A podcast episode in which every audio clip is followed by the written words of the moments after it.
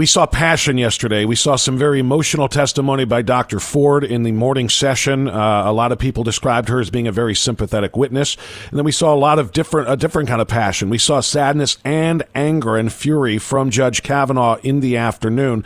If this is truly what Mazie Hirono called this a couple of days ago, a court of credibility, um, who won that battle in the court of credibility? Well, I think Judge Kavanaugh put it best when he said, the normal process of advice and consent in the Senate was turned into search and destroy. So what you saw him doing, not only trying to defend, you know, his ability and his nomination on the U.S. Supreme Court, but defend his whole life and his livelihood and his family and family name. You know, it was a very emotional moment when Judge Kavanaugh talked about a conversation he had with his daughters when he was getting ready to pray with them uh, before going to bed at night. And one of his daughters said that, you know, we should pray for the woman as well. And so, you know, I think he came across very authentic, and it really had not to do with uh, Dr. Ford, the woman, the accuser, as a person. He said that he had no ill will to her. It was really about how other people were using the process and misusing the process against him. And really, Senator Cruz put this point. He felt like Dr. Ford and Judge Kavanaugh, both of their names had been dragged through the mud because what we found out was the ranking member, member of the Senate committee, Democrat Senator Dianne Feinstein, she had this report. She had these allegations that Dr. Ford brought forward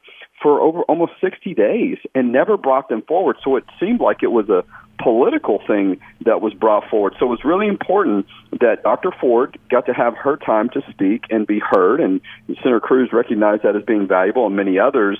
And then you got to hear the testimony of Judge Kavanaugh, and, and you found that the, the testimony was conflicting. But the problem is Dr. Ford did not have anything to corroborate what she said. There were three other people she said were at the event related to the allegations against Judge Kavanaugh, and all three of those people have refuted the facts of what she says happened that day. And so, very interesting. And so, you know, Senator Cruz said he felt like this was the most shameful chapter in the U.S. Senate. Uh, Senator Cornyn said he felt like it was the worst moment in the U.S. Senate since the McCarthy hearings.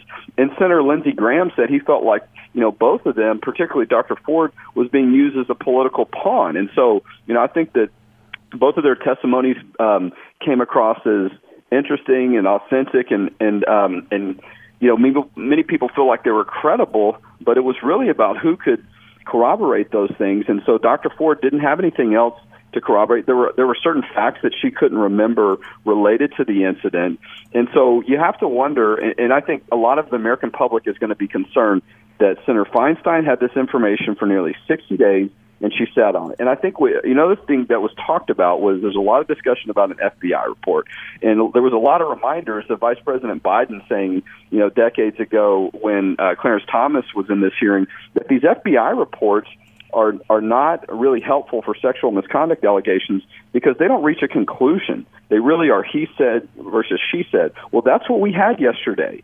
So we had the testimony of people to come forward. They were asked questions and now we're going to have a vote, and the vote is scheduled for 8:30 this morning. We do continue now with Jonathan Saenz, president of Texas Value. Share, go ahead. I just want to say something on the value side of it. You know, one definition of evil is when a human being absolutely tortures and destroys another human for their own personal gain. And I'm not accusing the accuser of this, Dr. Ford. I'm talking about the Democrat Party and Senator Feinstein in, in particular.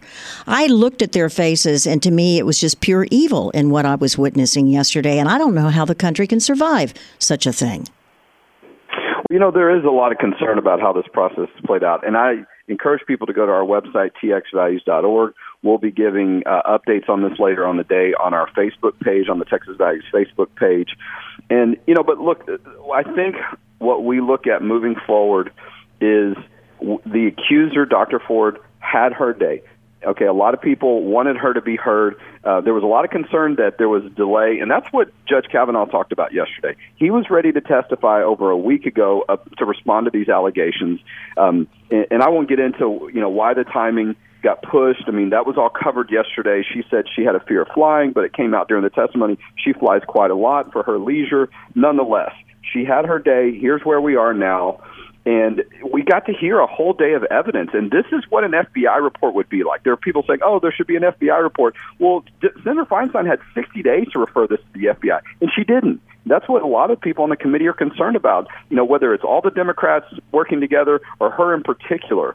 That really shattered a lot of the trust uh, in this committee. And that's why Lindsey Graham was so upset. Senator Lindsey Graham did give an impassioned speech about this, but it really disrupted things. This could have been, even secretly, uh, if you will, behind closed doors, privately, they could have reviewed the allegations of Dr. Ford and protected her privacy, but they were never given an opportunity until the day before there was going to be a vote. So, you know, a lot of people feel like this type of political posturing in this this type of partisan issue is something that really breaks a lot of the trust in people's um, legitimate concerns about what happens in Washington.